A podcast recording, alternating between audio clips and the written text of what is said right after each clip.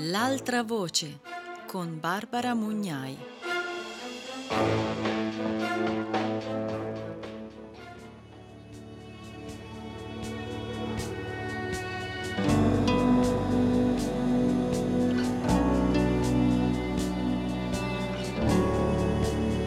Benvenute e benvenuti a Radio Morpheus.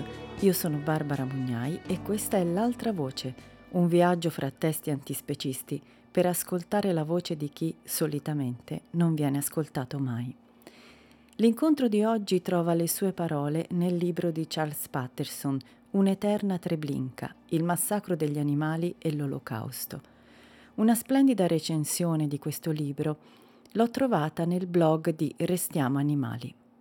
Un'eterna Treblinka di Charles Patterson, uscito in prima edizione nel 2002, è un libro molto importante per la cultura animalista e antispecista ed è anche un libro che disturba i più per l'accostamento esplicito fra lo sterminio degli ebrei compiuto dai nazisti durante la Seconda Guerra Mondiale e la sorte inflitta dalla nostra società agli animali sfruttati e uccisi in massa per produrre cibo e vestiario, per testare farmaci e per altro ancora.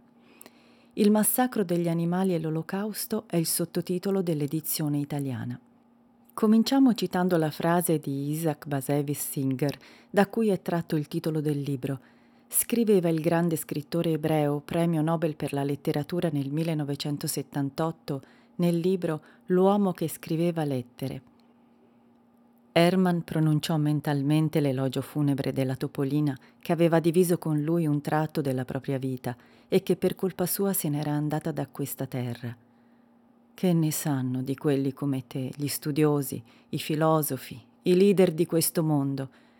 Si sono convinti che l'uomo, il peggior trasgressore di tutte le specie, sia il vertice della creazione. Tutti gli altri esseri viventi sono stati creati per procurargli cibo e pellame, per essere torturati e sterminati. Nei loro confronti tutti sono nazisti.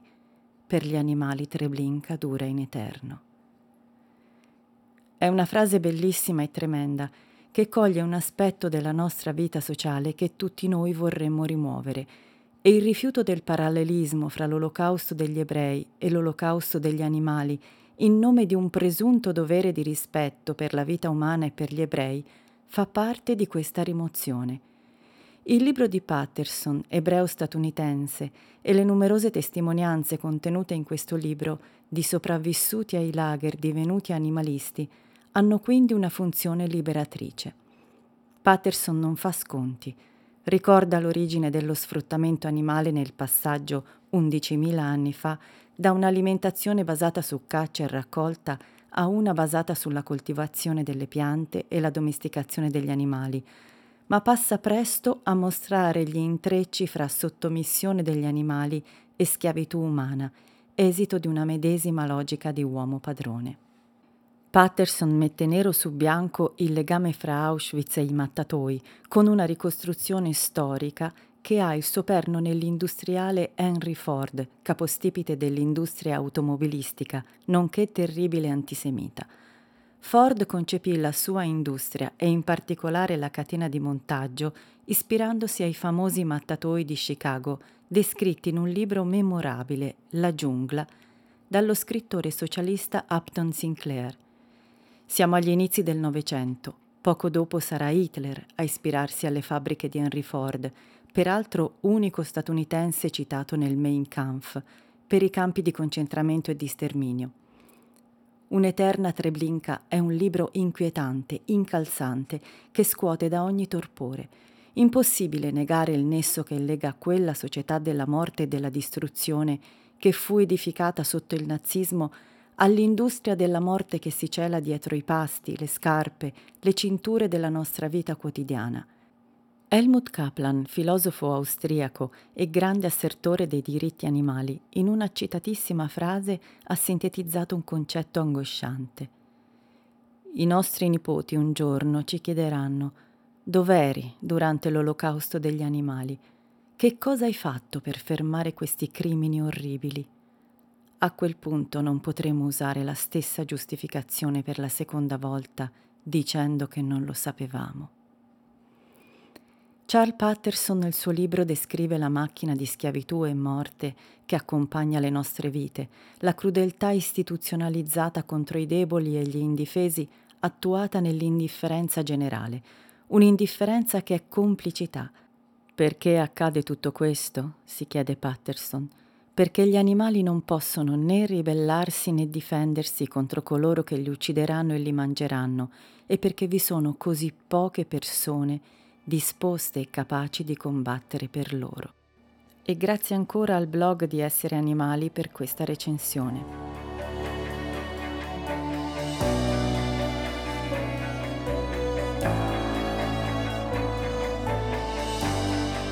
L'estratto di cui parleremo oggi riguarda il linguaggio del disprezzo. Il linguaggio è importantissimo, riesce a condizionare il nostro modo di percepire la realtà, quindi il nostro pensiero, le nostre azioni e quindi alla fine la società intera. Percepire gli altri animali come spregevoli, animalizzare il nemico umano per poterlo sottomettere, sfruttare, uccidere, così come facciamo con gli altri animali, è un triste processo che si rinnova continuamente. E come non mi stanco mai di ripetere, una volta stabilito un confine oltre il quale ogni violenza e abuso sono leciti, non si sa mai dove e quanto questo confine verrà spostato.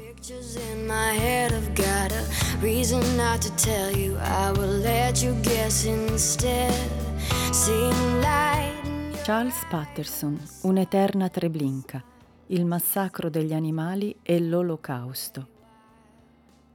Lupi, scimmie, maiali, ratti, insetti, la denigrazione degli uomini attraverso il paragone con gli animali. Parte prima.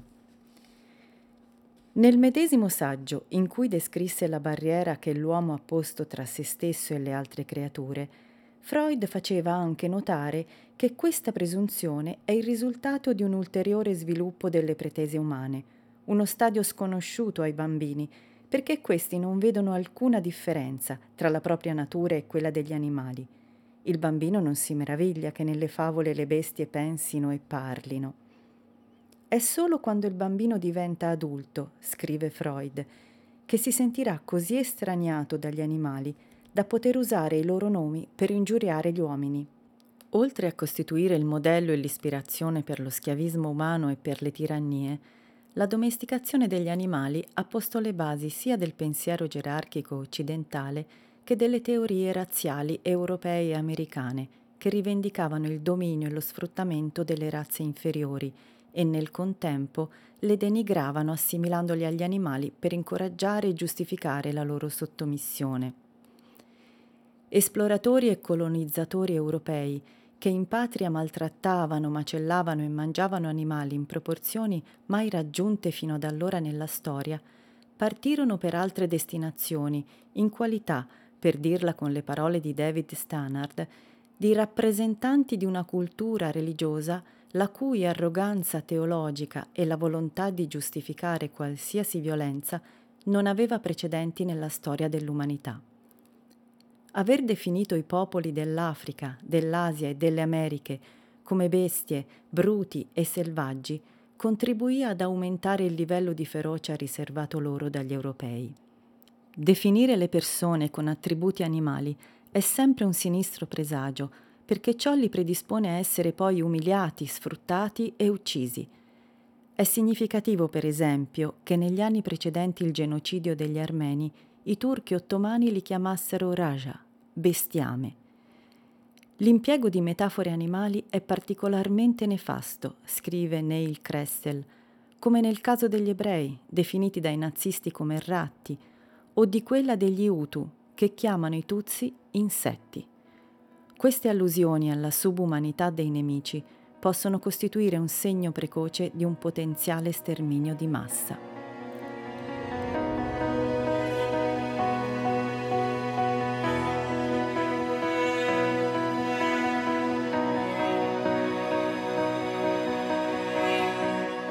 Gli africani.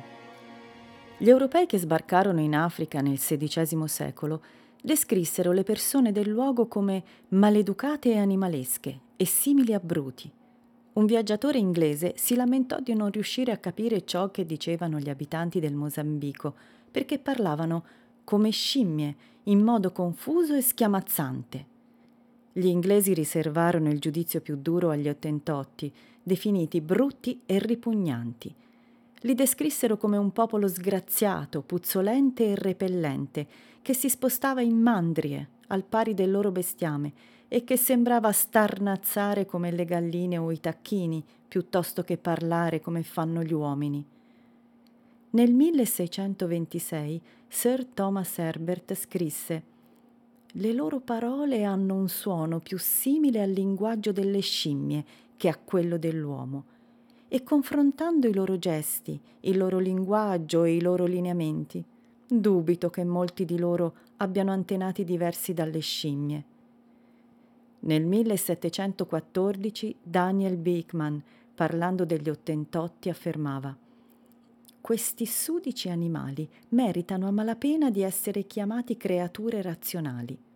Il reverendo John Ovington, che si era recato in Africa nel 1696 come cappellano della Benjamin, una nave di proprietà della Compagnia delle Indie Orientali, descrisse gli Ottentotti come l'esatto contrario del genere umano, paragonandoli agli Elacor, i paria dell'India orientale, però più spregevoli e più sporchi. E concludeva affermando che se esiste una via di mezzo tra un animale razionale e una bestia, è a questa specie che gli Ottentotti probabilmente appartengono. Nel Seicento e nel Settecento si dissertò molto sulla natura animale dei negri, schiavi o liberi che fossero, sulla loro sessualità bestiale e sulla loro natura bruta, tutti elementi che li ponevano molto in basso nella scala gerarchica, assai vicino agli animali. Nella History of Jamaica del 1774, Edward Long scrisse che l'orango era più simile al negro che non il negro all'uomo bianco. Nel 1799 il chirurgo inglese Charles White studiò la scala naturale che va dall'europeo bianco, attraverso le diverse razze umane, fino al mondo animale, dalla quale emerge che come il genere umano è superiore ai bruti, l'europeo è superiore all'africano. Durante l'Ottocento gli scienziati europei elaborarono varie teorie sulla diseguaglianza umana, basate sulla razza, il sesso e il censo, che collocavano l'uomo bianco europeo sopra i non europei, le donne, gli ebrei e in fondo alla scala gli africani. Beh, e qui mi sembra evidente quanto razzismo, specismo, patriarcato e discriminazione in genere vadano a braccetto da sempre.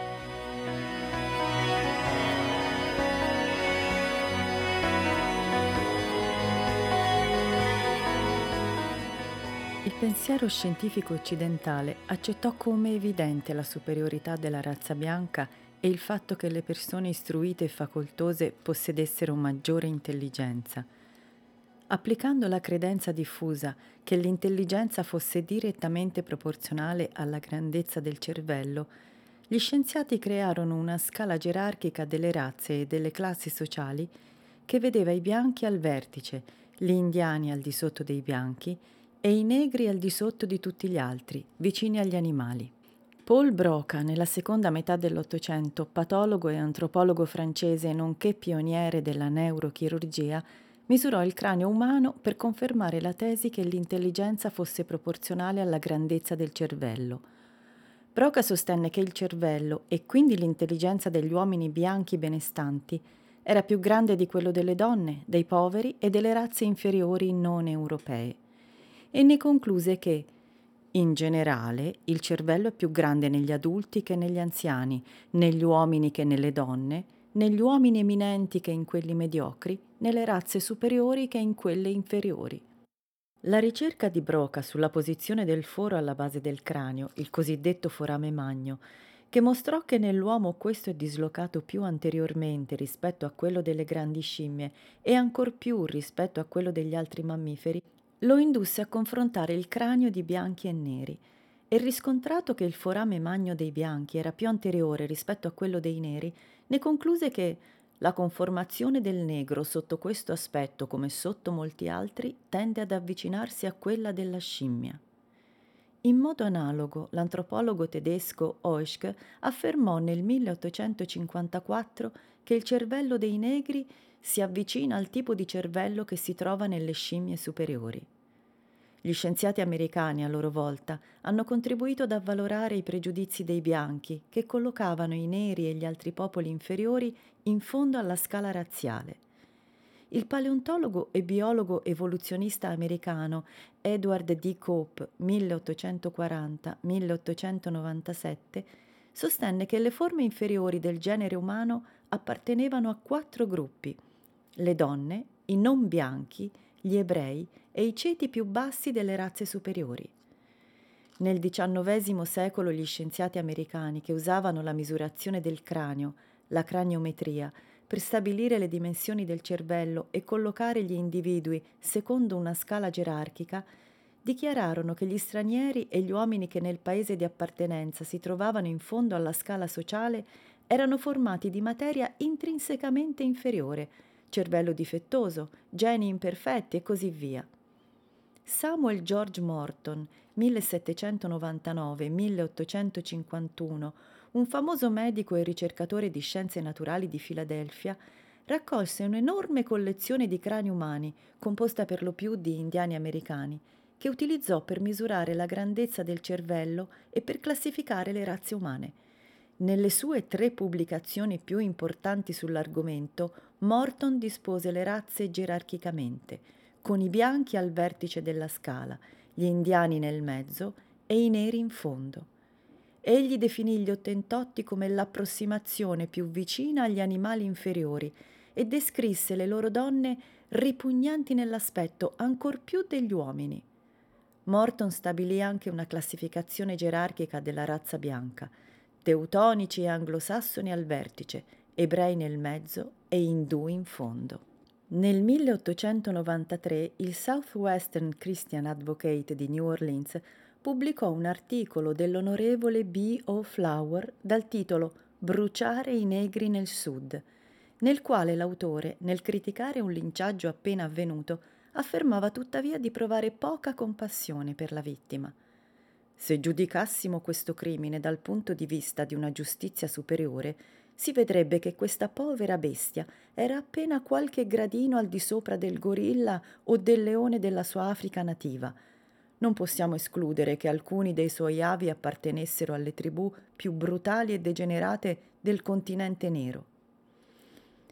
In un articolo pubblicato nel 1906 sull'American Journal of Anatomy, Robert Bennett Bean, un medico della Virginia, affermava che sulla base delle misurazioni del cervello degli americani bianchi e neri da lui eseguite, che mostravano come nei neri la parte posteriore del cervello fosse più grande di quella anteriore, si poteva concludere che i neri rappresentavano una razza intermedia tra l'uomo e l'orango. Sul numero dell'aprile del 1907 della rivista American Medicine, un editoriale elogiava il punto di vista di Bean, affermando che questi aveva posto i fondamenti anatomici a spiegazione del completo fallimento del tentativo di impartire ai negri un'istruzione superiore. Il loro cervello non può comprenderla, esattamente come un cavallo non comprende la tabellina del tre.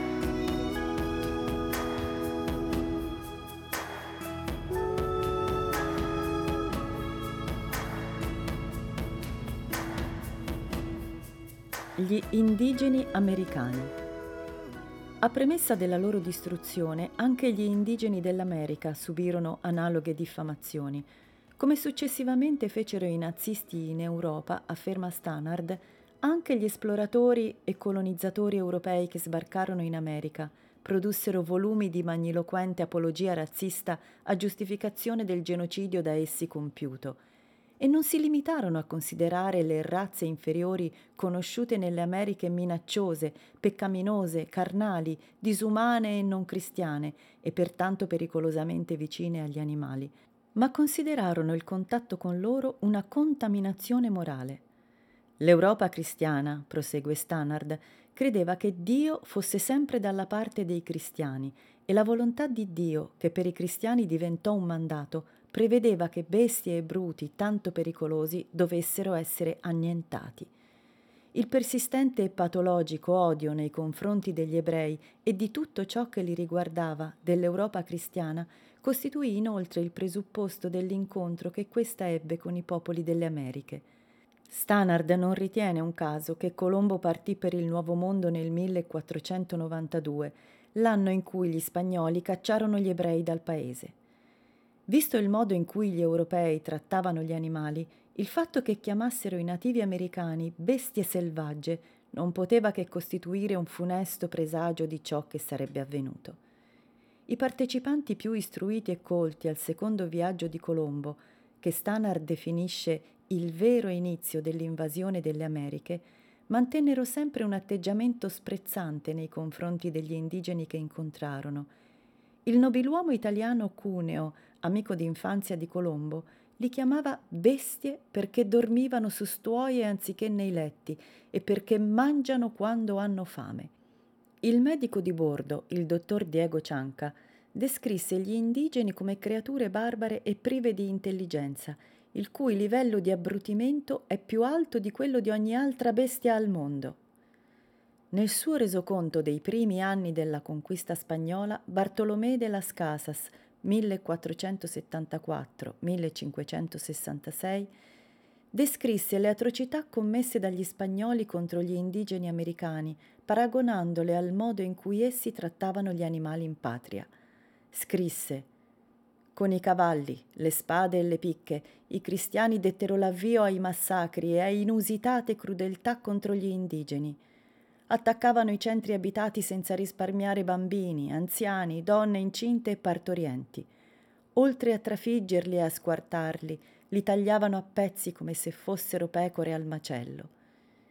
In un massacro di cui egli fu spettatore a Cuba, i soldati spagnoli attaccarono un gruppo di uomini, donne, bambini e anziani per ferire e uccidere quegli agnelli. Quando i soldati fecero ingresso in una grande casa nelle vicinanze, vi uccisero così tante persone che il sangue scorreva a fiumi, come se lì dentro vi avesse trovato morte una enorme quantità di mucche.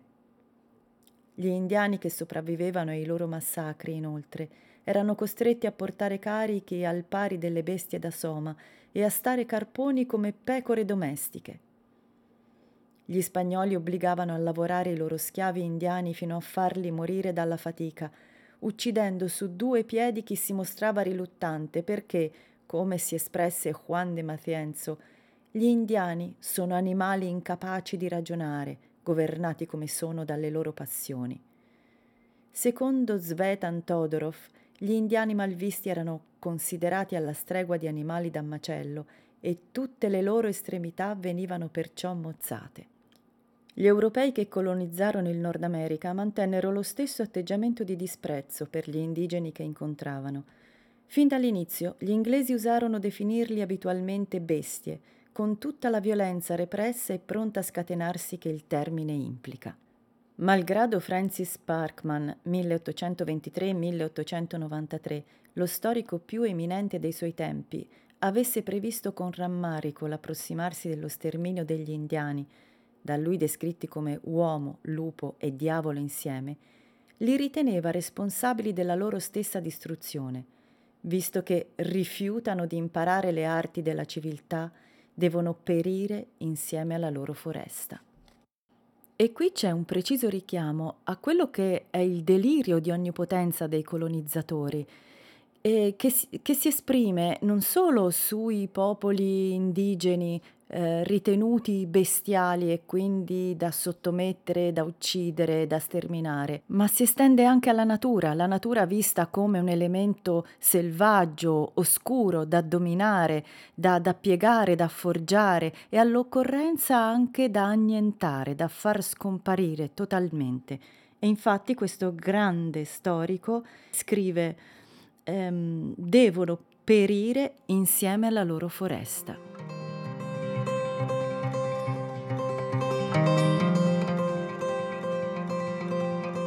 Stannard riporta che in California, ma anche altrove, i bianchi descrivevano gli indiani come Bestie, porci, cani, lupi, serpenti, maiali, babbuini, gorilla, oranghi, brutti, sporchi e disumani, solo per citare alcune delle caratterizzazioni più spesso usate dai giornali.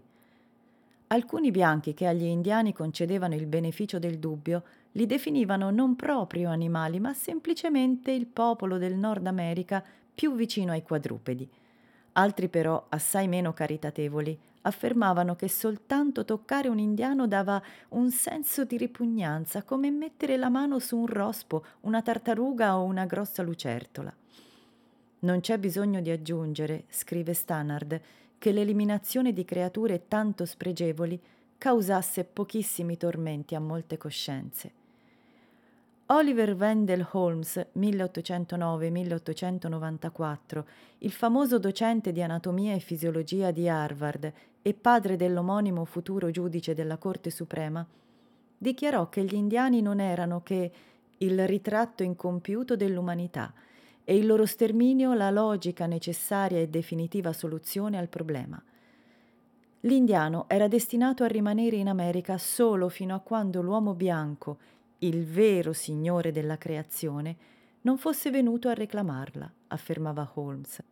Ed era naturale quindi che l'uomo bianco odiasse l'indiano e lo cacciasse come una bestia selvaggia della foresta, perché quell'abbozzo a tinte rosse sia cancellato e la tela sia pronta per un ritratto dell'umanità un po' più simile all'immagine di Dio.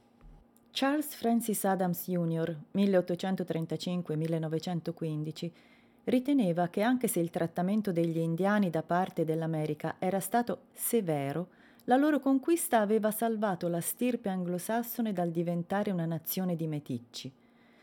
Stannard giudica le parole di Adams una terribile eco dei diritti alla base del passato genocidio razziale, ma anche un'agghiacciante anticipazione del genocidio eugenetico ancora a venire, dal momento che per questo famoso rampollo della famiglia più fiera d'America il desiderato sterminio di un intero popolo era preferibile all'inquinamento causato dalla mescolanza razziale. Poco prima del massacro di quasi 200 tra uomini, donne e bambini indiani a Wounded Knee nel Sud Dakota nel 1890, L. Frank Baum, direttore dell'Aberdeen Saturday Pioneer, che più tardi divenne famoso come autore del Mago di Oz, esortava allo sterminio degli indiani. La nobiltà dei pelle rossa si è estinta e quei pochi rimasti non sono che un branco di bastardi che uggiolano e leccano la mano che li colpisce. I bianchi, per legge di conquista e giustezza della civiltà, sono i padroni del continente americano e l'assoluta sicurezza per i coloni di frontiera sarà garantita solo dal completo annientamento dei pochi indiani rimasti. Perché annientamento? Perché la gloria li ha abbandonati lo spirito è distrutto e la virilità cancellata. Meglio per loro morire che vivere da miserabili infelici. In seguito al massacro di Wounded Knee, Baum scrisse Sarebbe meglio, per proteggere la nostra civiltà, perseguire e cancellare dalla faccia della terra queste creature indomite e indomabili. Il generale William Colby si riservò il possesso di una bambina sopravvissuta al massacro per esibirla a pagamento come curiosità di guerra.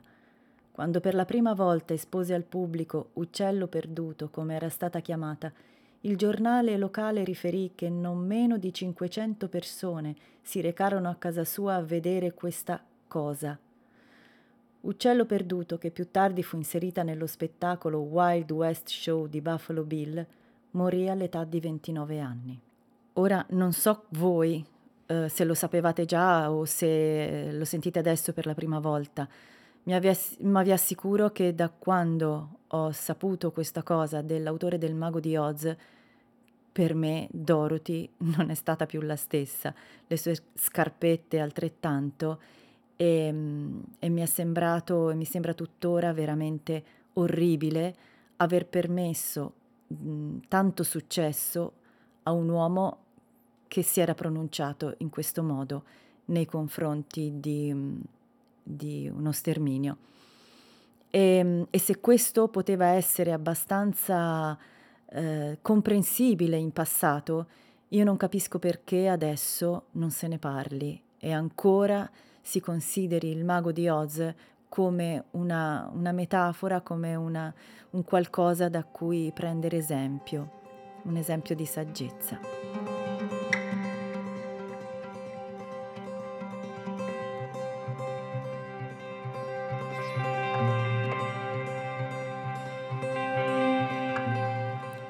Considerando la questione da una prospettiva globale, un importante psicologo ed educatore statunitense, Granville Stanley Hall, 1844-1924, lodava il rapido sterminio nel mondo intero di razze inferiori irrimediabilmente in declino, che venivano estirpate come le erbacce dal giardino umano. Darsi pena per quanti venivano sterminati, scrisse Hall, era fuori luogo, dal momento che noi siamo chiamati ad elevarci al di sopra della morale e a liberare il mondo a vantaggio della sopravvivenza di chi è più adatto perché più forte.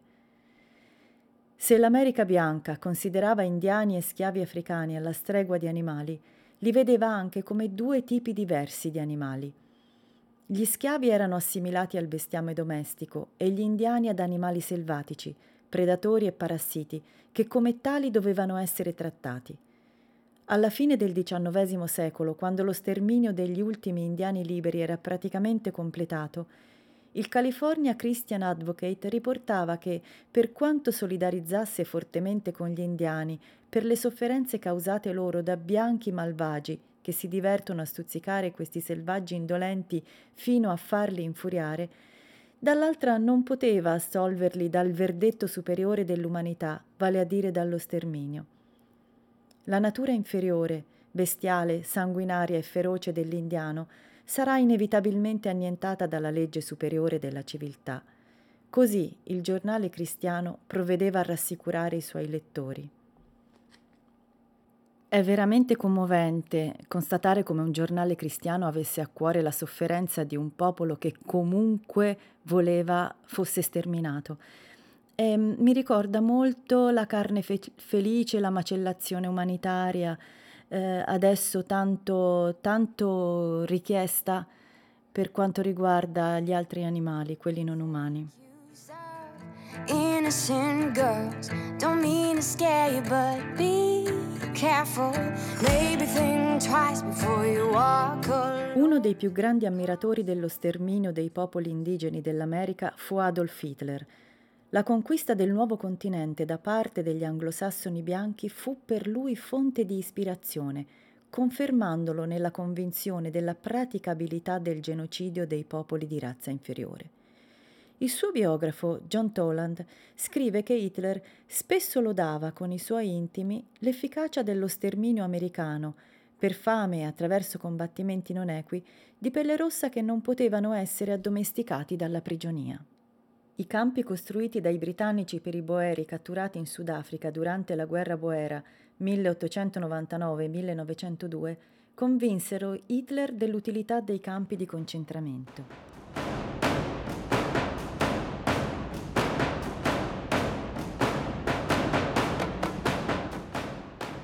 Si chiude qui il nostro incontro di oggi, ma vi ricordo che era solo la prima parte tratta dal libro Un'eterna Treblinka di Charles Patterson e um, vi aspetto per la seconda parte la prossima settimana. Vi ricordo che potete lasciare commenti, suggerimenti e richieste sulle nostre pagine Facebook Radio Morpheus e l'altra voce e sul nostro sito radiomorpheus.it. Io aspetto con ansia i vostri suggerimenti, le vostre opinioni, le vostre richieste e um, mi raccomando, se questi incontri vi piacciono, raccontatelo in giro perché più siamo meglio è. A risentirci presto con l'altra voce e Radio Morpheus.